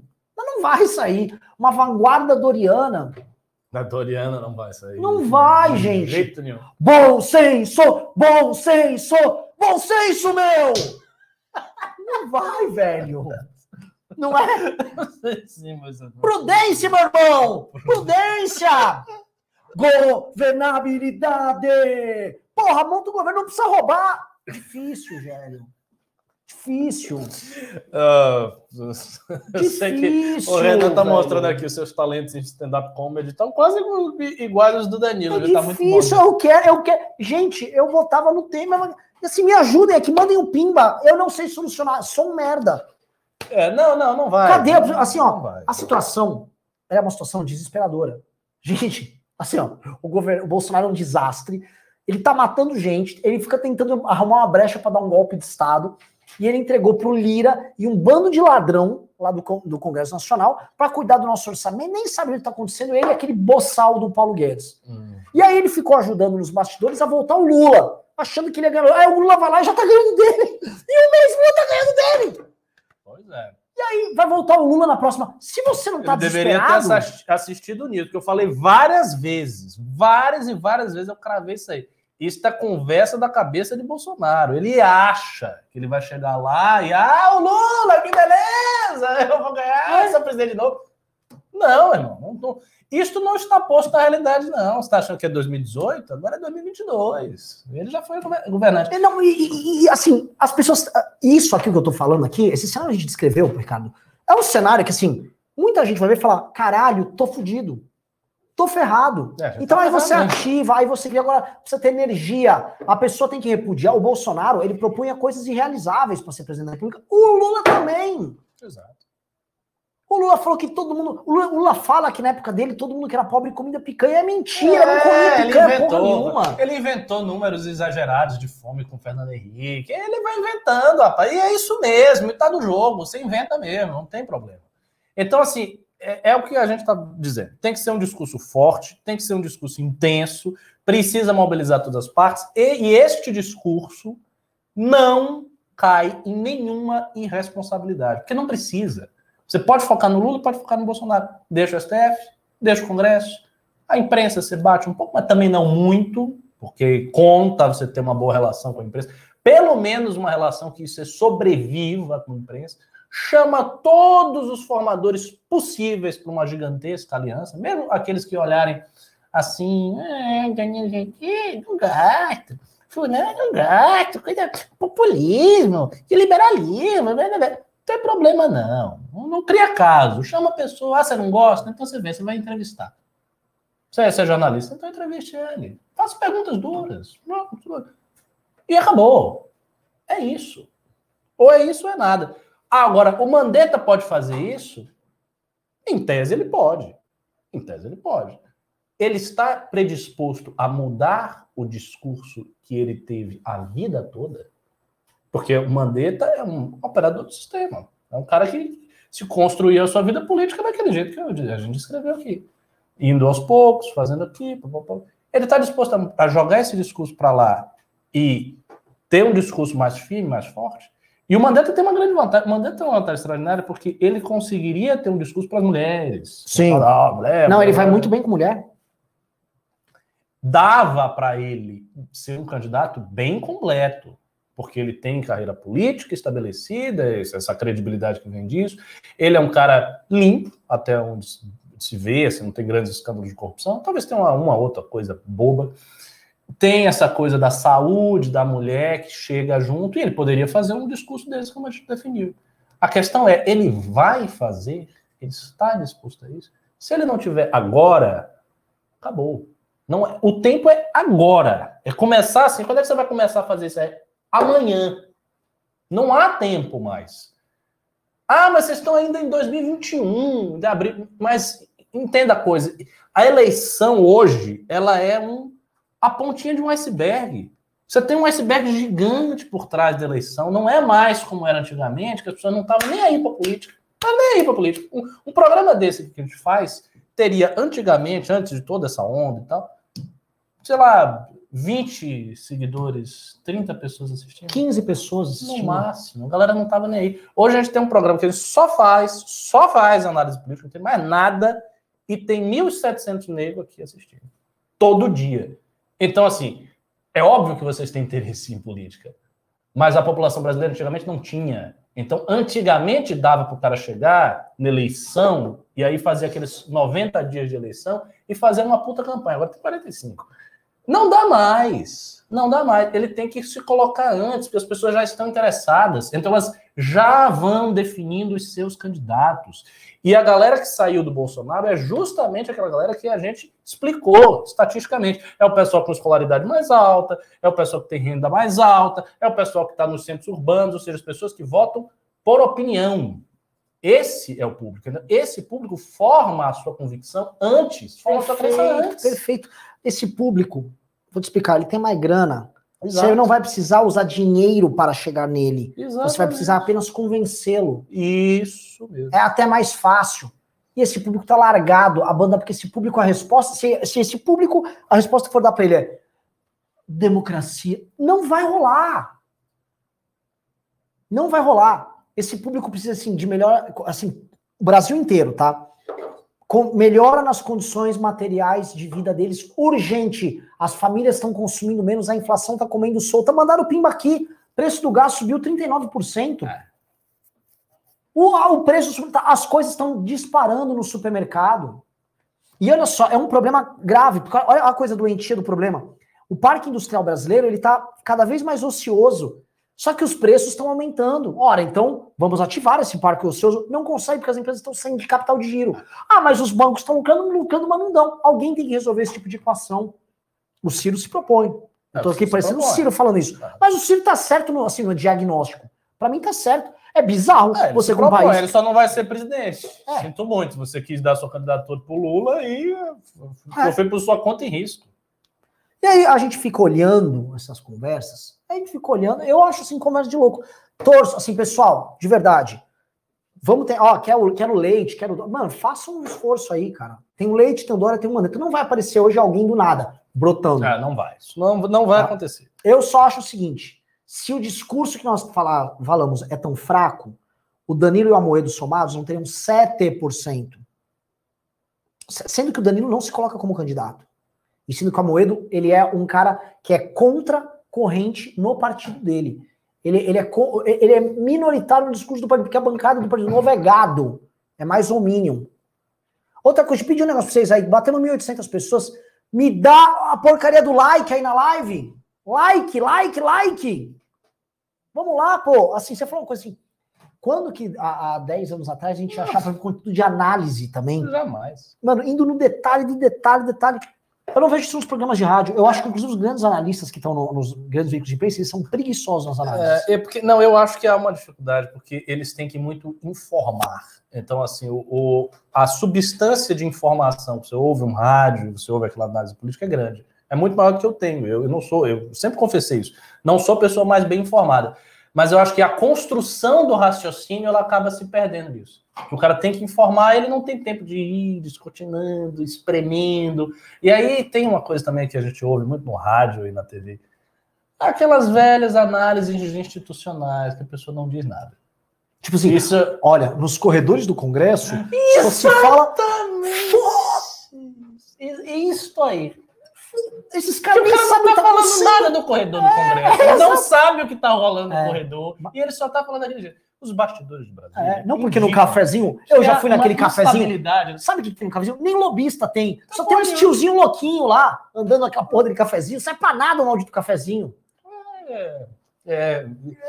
Brasil tá. Essas coisas são institucionais demais, sabe por quê? Por isso que vocês vêm pra internet. Por isso, né, a galera vem pra internet porque não acha. Porque se É. achasse tudo no, em rádio e TV, todo mundo tá no rádio e TV. Agora, eu acho o seguinte: eu acho que isso vai crescer mais, e- mais e mais.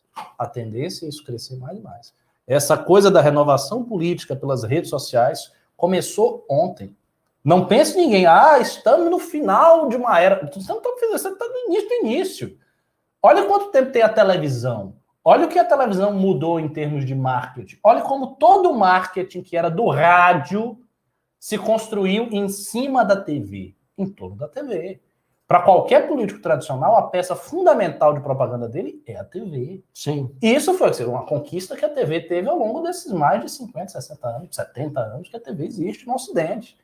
Rede social de uso massivo é coisa nova.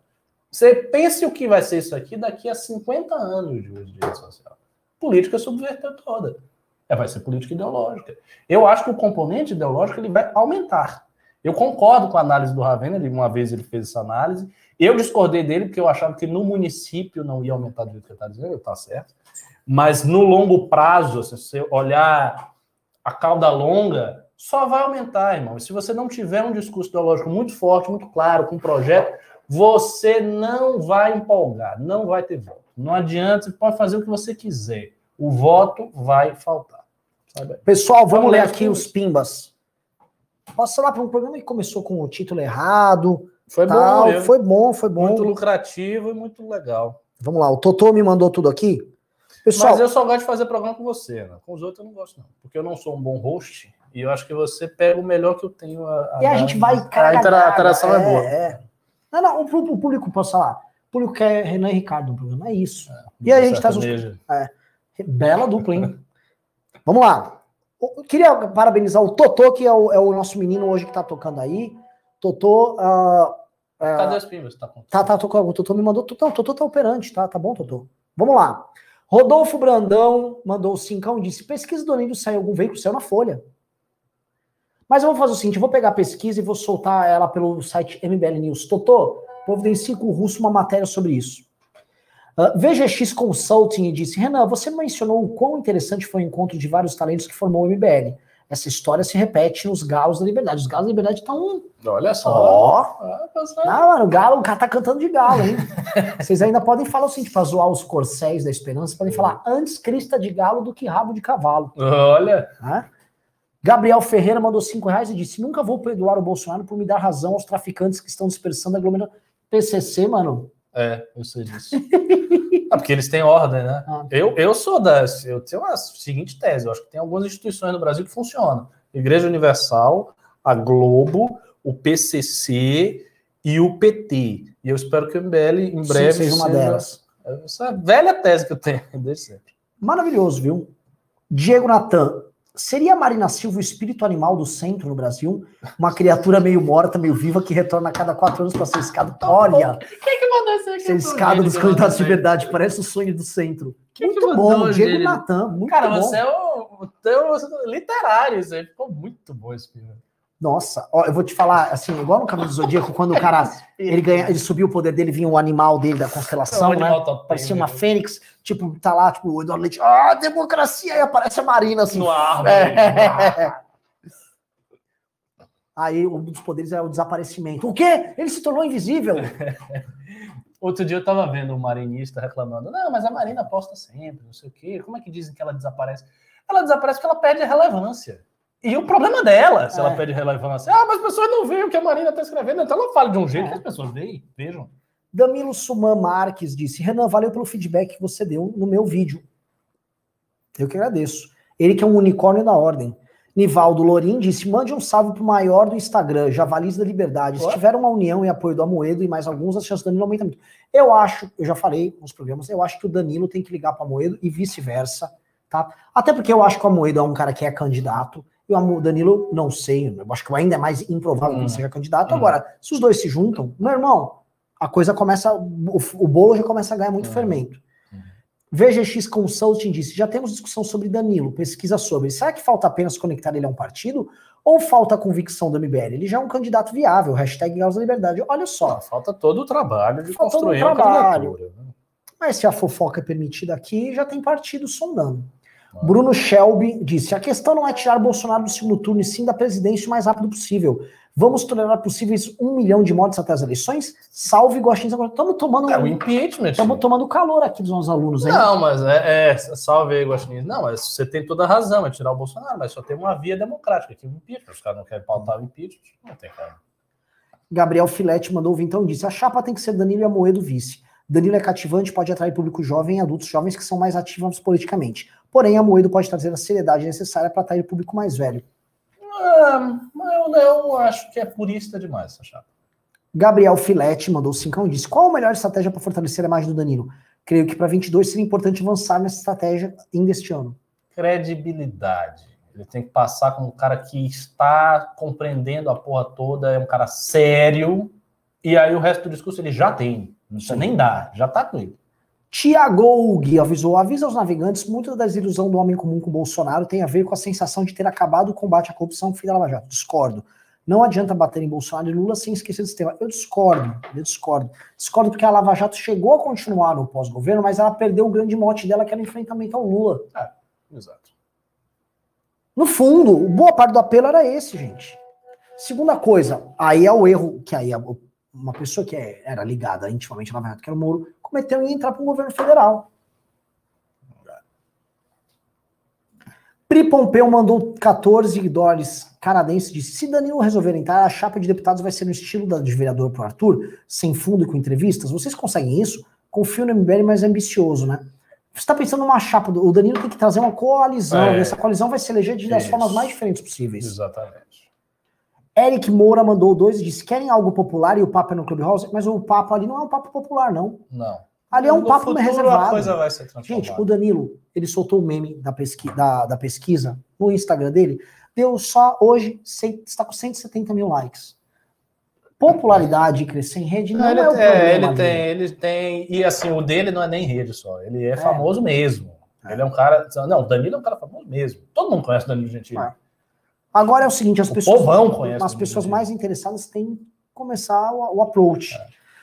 Uh, Rubem Ferreira mandou em 90. O Bar Sigian disse 4.100 pessoas morrendo por dia e o brasileiro preocupado com o racismo no Rodolfo. Merecemos o Brasil que temos. Concordo inteiramente, não teve nada. O cara fez uma comparaçãozinha banal. Escrevi isso lá no Twitter. VGX com Santos disse: os galos da liberdade estão aguardando aquele MBL cast especial sobre a academia. Ah, é, que a gente tinha a gente tinha prometido, né? Fazer um, um Zé, vamos fazer, vamos fazer um especial um sábado, eventualmente. Pode ser. Um sábado Quando você quiser. Quando você marcar, a gente faz. Tiago Alagoas mandou cinco e disse: Pimbinha, mas está valendo. Só pimbo quando o Renan chora. Renan Demiro Santiago, mais do lado do bem. Pessoal, eu produzi um feijão que vai curar você dos bolsominions dos lulistas, tá? Um feijão? É. Tipo o astronauta que fez um feijãozinho é. no, no, espaço? Não, não, tô falando do feijão do Valdomiro mesmo, que cura do Covid. Ederson Souza falou: quem foi o gênio que inventou de fazer Clubhouse? O, o próprio Danilo convidou. Acho que não é para ser para todo mundo, não, cara. É é, ele fez o um negócio para ter uma conversinha mais reservada, é. mas depois ele vai botar em Fiquem tranquilos. o Bruno da Silva falou: quem quer fazer o debate das 21 horas na porcaria do Clubhouse, quem só tem Apple? Aí ferra a gente. É o seguinte: pede para alguém que tem o celular da Apple para pegar e, e, baixar a conversa lá, sei lá como é que faz, e publica em outra rede. Tem um fake aqui botando eu te amo em todas as línguas possíveis, rapaz. Tem até árabe. Nossa, eu acho que é pra você, né? Não é mesmo? Cadê? É. Você tá falando e tô, só tô vendo eu te amo. Eu a misteriosa observa. Eu te amo. Olha só, o amor é uma coisa muito bonita. O, o amor mesmo é o Olim Brandão que mandou 200 reais e disse: é, primeiramente. Isso é amor que a gente gosta, é, do dinheiro. É. primeiramente, o que é Clubhouse? Segundo, apesar do Danilo ser um baita orador e ter todo esse carisma, acredito que existe um medo compreensivo dele entrar no mundo político ele tem muito a perder. Além disso, ele vai precisar de muita orientação e estudo que o Arthur teve. Eu concordo. Ele tem a perder, porque é, é desafiador, o pessoal é violento, é agressivo, e ele vai precisar, assim, bastante orientação e estudo, mais que o Arthur. O Noupael mandou dois reais, disse pelo grito de raiva do Renan, kkk, hashtag Danilo22. Não, Renan com raiva é um dos highlights aqui do programa. É. Eric Moura mandou dois, disse Caiado do início da pandemia era o candidato. Também não, já, já Caiado já morreu lá em 2016, é, cara.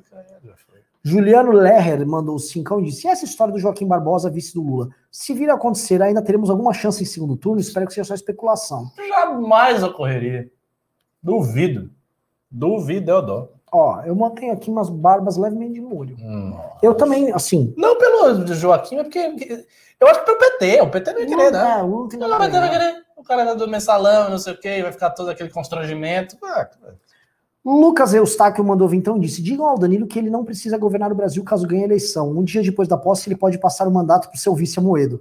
Qual vocês acham que é o maior impedimento para ele não querer se candidatar? Nossa, você falou uma, uma, genialidade aí. A gente coloca. Muito bom.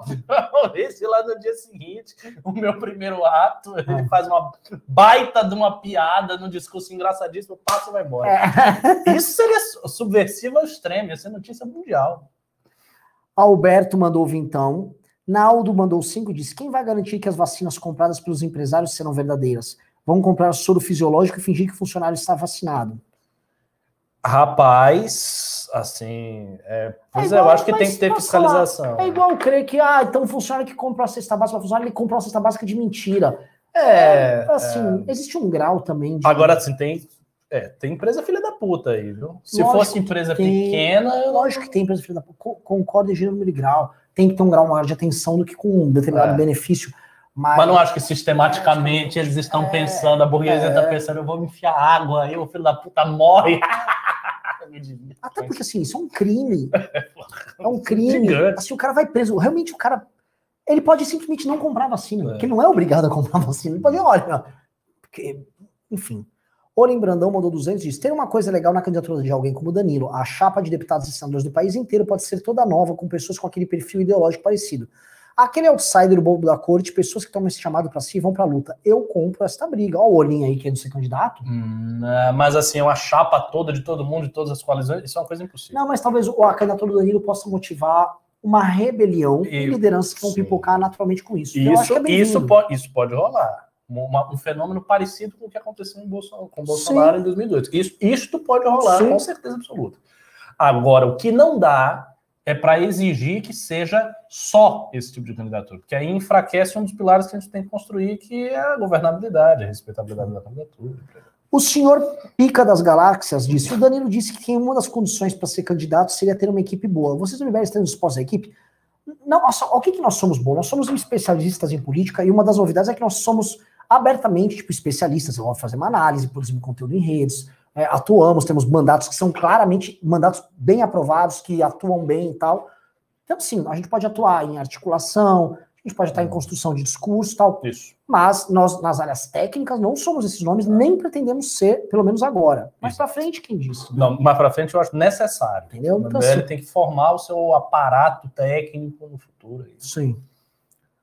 Ah, vamos lá. Caramba, então mais um monte de pimba aqui. Ah, o VGX mandou dois reais, disse, Ricardo, manda salve para os galos da liberdade. Salve, Galos da Liberdade. É, preciso. Liberta Seratame aí. Rodolfo Brandão mandou então, Naldo mandou dois, disse o gás vai subir 39%, o que está acontecendo? Inflação. Ah. Ederson mandou dois reais, disse, Clubhouse, vocês estão loucos? Não. É proposital. Leonardo Guarizo, a gente não é besta, gente. Não pense que nós somos tontos. Leonardo Guarizo Barbosa mandou 50 e disse: Mas se tiver uma frente ampla de centro-direita boa, não desanima. Coloca o Danilo para federal. Imagina o Kim e o Danilo puxando outros com os votos. Serão 10 bons só de São Paulo, sem contar os outros estados que saíram na academia. O Danilo não vai ser candidato a deputado federal. É, é isso que eu ia dizer. ele- É, é pouco. O Sir Richard disse: a questão nunca foi entre abrir ou fechar igrejas durante a pandemia, e sim se o SUS tem a capacidade de suportar os pacientes com as igrejas abertas. Se não der, fecha. Simples assim. Sou cristão. Discordo, discordo inteiramente. Mas para eu fundamentar bem essa opinião, teria que ter um outro programa. Só falar isso. O Armando, Mar, Armando Marcos mandou cinco e disse: o Mandetta teve forte discurso anti-PT, ele fez a vida política dele assim antes do impeachment. E agora tem discurso contra o Bolsonaro. Tem potencial. É, o ponto é o seguinte: não é a natureza o que ele, o que ele fala, é a forma. Você precisa, não basta você dizer, ah, eu acho que o PT tem alguns problemas, o Bolsonaro. Você tem que ter uma forma que chame a atenção das pessoas. E hoje, em política de rede social, isso é muito importante para quem quer ser viralizado. É assim que a coisa funciona. É, O Matheus falou. Ah, não, falou. Não, não. O Mandetta tem histórico de antipetismo e foi protagonista da crise do Covid contra o Bolsonaro. Talvez seja uma voz de sensatez entre dois malucos. Poderia ser, e volto a lhe dizer a mesma coisa. Ele precisa ter a forma. Eu, vou- eu digo isso com toda humildade. Eu não tenho esta forma. Eu não gosto disso. Eu faço análises longas, as coisas que eu falo são complicadas. Nunca vou ser uma pessoa viral, nunca vou aparecer. Mas o que? Eu não quero ser candidato, não tenho essa pretensão. Se ele tem pretensão de ser candidato, entendendo que o voto de opinião funciona deste jeito e que ele precisa ter um discurso muito forte para aparecer e para tomar o espaço, ele tem que fazer. Ele tem que aderir a uma forma que não é o estilo dele. E aí a, a pessoa se adapta. Totô, Totô, Totô, põe no ar ah, o gráfico. Totô, Totô vai botar no ar um gráfico aqui, deixei para o finalzinho do programa, pra, pra, pra- especialmente para quem ficou o programa todo aqui, para vocês entenderem o que a gente está falando. Tá? Totô tá, Totô tá colocando já. Totô, I love you. Totoro, sabendo de Totoro. Você sabe que tem uma música de uma banda. Vocês viram chama- Totoro de Miyazaki? Não vi. Aliás, eu tô querendo maratonar filmes do Akira Kurosawa, por causa do Naruto. É? Eu quero, saber, quero entender brigas palacianas no Japão feudal. Onde é que tem o Akira Kurosawa? Tem que procurar, não sei. Mandem um pimba aí e falem pra gente. Mas é, é, eu tava vendo um cara que fez um. Um canal, um canal de YouTube fez 10 vídeos históricos, 10 filmes históricos te põe no clima da época. Muito interessante. Ah, passou os filmes russos estranhos, passou os do Tem lá Guerra e Paz? Não, não botaram Não Guerra e Guerra Paz. e Paz. Guerra e Paz foi o filme, isso é um recorde, pelo menos tinha, que mais mobilizou pessoas, que eles fizeram a Guerra Napoleônica, não tinha na época essa tecnologia. Sim, então botar- foi gente, centenas de milhares de pessoas, uma quantidade enorme de gente lá na guerra. Ah, Totô, tá pronto? Olha só, a pessoa pimbou aqui 54,90, não falou Ah, é? nada. Porra, obrigado, muito doutor Faustino. obrigado, muito obrigado. Totô, tá no ar aqui. Prestem bem atenção, pessoal. A barra azul, isso aqui é um gráfico tirado aí nas últimas 24 horas. A barra azul é Danilo presidente. A barra vermelha é Lula presidente. A barra amarela é Mandetta presidente. A barra verde é Huck presidente. Totô, se você puder ir no canto esquerdo inferior, dar um zoom ali, nas barras ali, para vocês entenderem o tamanho, tá? Esse pico que o Lula teve foi quando na entrevista? O, o pico, não, é isso foi ontem. É, o esqueçam esse pico vermelho que tem no Lula, pessoal, que ele, na verdade, é uma consolidação dos dados que o Google faz de madrugada. Então, isso aqui é de Hum. madrugada, então ele consolidou os dados. Então, ele pegou um monte de menções similares, essa ele entendi. consolida. Tá lá. É, então, o que, que vocês estão vendo aqui? O Lula, tá? Ele tem menções muito consistentes de Lula presidente, e elas estão bem consistentes aqui, porque ele hoje é o candidato que lidera as pesquisas Ah. e recém lançando candidato após participar na semana passada de uma live com o Real Azevedo gigantesca. O que aparece aqui para vocês em segundo, pessoal, em azul, é o candidato Danilo, foi que assim, ah, apareceu, foi a notícia da pesquisa ontem, azul, e ele tá consistente em segundo lugar. Isso é menções Danilo presidente. E outra é Lula presidente. Em verde e amarelo, que são essas barrinhas minúsculas que você não consegue sequer ver, E verde maior. Muito bem. é o, o Mandetta, se não me engano, é o amarelo, o Mandetta, né, Totô? Só me confirma. Mandetta é o amarelo, ou seja, não existe menções de Mandetta Não existe, presidente. né? E em verde são as menções do Hulk presidente. Sacaram, pessoal? Vamos, eu- vou, vou traduzir para vocês. No debate público, para a gente multiplicar aquela barrinha do, do Mandetta para ficar próxima da do Lula, eu tenho que multiplicar por 100. É. Pelo menos por 100, pessoal. É difícil, assim, é difícil. O cara tem que se ajudar. E tem um detalhe aí que eu, eu já comentei isso aí também. É, O, o Danilo é um cara famoso. O Hulk é um cara famoso. Eles são caras que todo mundo conhece. Ah, Ricardo, vou, vou- vou- vou que entrar, vou entrar no teu ponto. Vou entrar no teu ponto. O Hulk é um cara mais famoso que o Danilo. O discurso do Hulk É, é, um tão ruim. mais, é um o mais, discurso é um brochado do mais. Hulk é tão ruim, mas tão ruim, que ele, mesmo sendo mais famoso, não consegue aparecer igual o cara. Será que é porque o discurso é ruim? Eu acho que o discurso é ruim, tem um outro fator aí que eu diria. O, o discurso do Hulk presidente foi assim. Lá atrás ele fez. Uh, passou. Esse negócio do Danilo, para ser né, a coisa funcionar, tem que ser. Saiu pesquisa, amanhã vai ter isso, depois de amanhã vai ter isso, depois vai ter live, depois vai ter não sei o quê, depois é essa roda viva. Ele tem já tem que começar a, a ir. Porque se você faz assim, explode, depois não fala mais nada, a galera esquece. Né? Pensa, ah, não, ele desistiu, não vai falar nada. Ó, vai terminar Então, o programa, eu vou ler os últimos pimbas agora. Vamos lá. O VGX Consulting mandou um real. O Rafael Costa disse: salve para os corcéis da virtude. Salve. Não quero perder minha diversão de madrugada ou de noite. Você vai ter aí um. O Erika Veiga mandou 10,90 e disse: não ao Moeda e ao Mandetta, só confiamos no Danilo. Olha só. O professor Dr. Faustino mandou 50,40. Muito obrigado, professor. Valeu. O Rodolfo Marques disse: eu quero ver o reboot do Black Kamen Rider no ano que vem. O comentário me parece muito. É, fica à vontade. Mas eu Vai também quero. Mas vai ter um reboot do Kamen- Black Kamen Rider? Me confirmem, Totô, confirma no Google aí, reboot Black Kamen Rider, porque é o seguinte: você assistiu Black Kamen Rider, Ricardo? Não. Tá bom, né? Bom, bom. Ah, o Nils Alexandre Bergstein Sim, vai ter. vai ter. Vai. No, que o Black Kamen Rider, deixa eu explicar, de todos os Kamen Riders, ele foi o melhor porque é o seguinte: tinha uma coisa, o Kamen Rider era o- um herói, e tinha o irmão dele que se tornou vilão, ambos se tornaram, vamos dizer, parte, alvo de uma experiência dos alienígenas e viravam homens gafanhoto. Hum. É, eram dois homens gafanhoto. E aí o irmão encontrava ele no final e mata ele, cara. Nossa, é impressionante como você gosta dessas histórias de irmão, viu? Ó, eu vou dizer, o Renan é profunda, a psique do Renan é profundamente vinculada à do Alexandre. Eles são inseparáveis e metade dos gostos do Renan em termos culturais são histórias que envolvem relações entre irmãos, preto, branco, água, fogo, arquétipos, Castor e Pollux. Isso aí vocês entendem tudo a cabeça do rapaz aqui. Tadã! Mas é mesmo. Mas né? o porra do, do cara matou o Isamu, matou o herói. Aí o herói, eu, juro pra você, é tristíssimo. O herói, ele é, ele é salvo por um monstro, que era um vilão chamado Monstro Baleia. Mano, quando que uma baleia vai ser um monstro do mal? Ele era um vilão do mal, só que ele salvou ele, aí ele resgatou, e aí me mata o Monstro Baleia, velho. Mano, eu chorei quando mataram o Monstro Baleia. E aí o Kamen Rider, como vingança, ele foi matar todo mundo, porque ele ressuscitou que o monstro apareceu. Aí ele foi pra cima dos caras. Aí acontece, quando ele vai matar o irmão dele, que ele mata a porra do irmão dele, a manchete não comprou o último episódio. E aí terminava na luta final, e aí voltava pro episódio 1. E a gente nunca assistiu no Brasil a vingança do, do cara pela morte do monstro Agora vai baleia. ser o momento, hein? É. Aí os fãs de, dos Kamen Riders já sabem. Vamos lá, tá terminando o programa aqui. Ó, já veio, veio vários Veio um pimbas. monte de pimba, o pessoal pimba. ficou, fica animado com essas conversas aí. É, Itachi versus Sas- Sasuke? Itachi versus... Não, mais ou menos, porque ali o Naruto, os dois já tá errado em gostar do Sasuke. Ah, o Gabriel Campos falou: me causa desespero ver o Lula tão bem nas pesquisas, precisamos de uma terceira via oficial urgentemente. Oh, Vai acontecer esse ano. Ah, outra coisa que vai acontecer esse ano, tá? O Danilo, eu vi ele propondo fazer as prévias. E falou: eu me disponho, vamos com todo mundo. Nossa, isso, isso, vai, isso vai, ser, vai ser impressionante. E eu acho que o Ciro falou- topa também. O Ciro, E eu, aí eu acho que vai- o bicho vai pegar. cuidado. o Ciro é bom debate.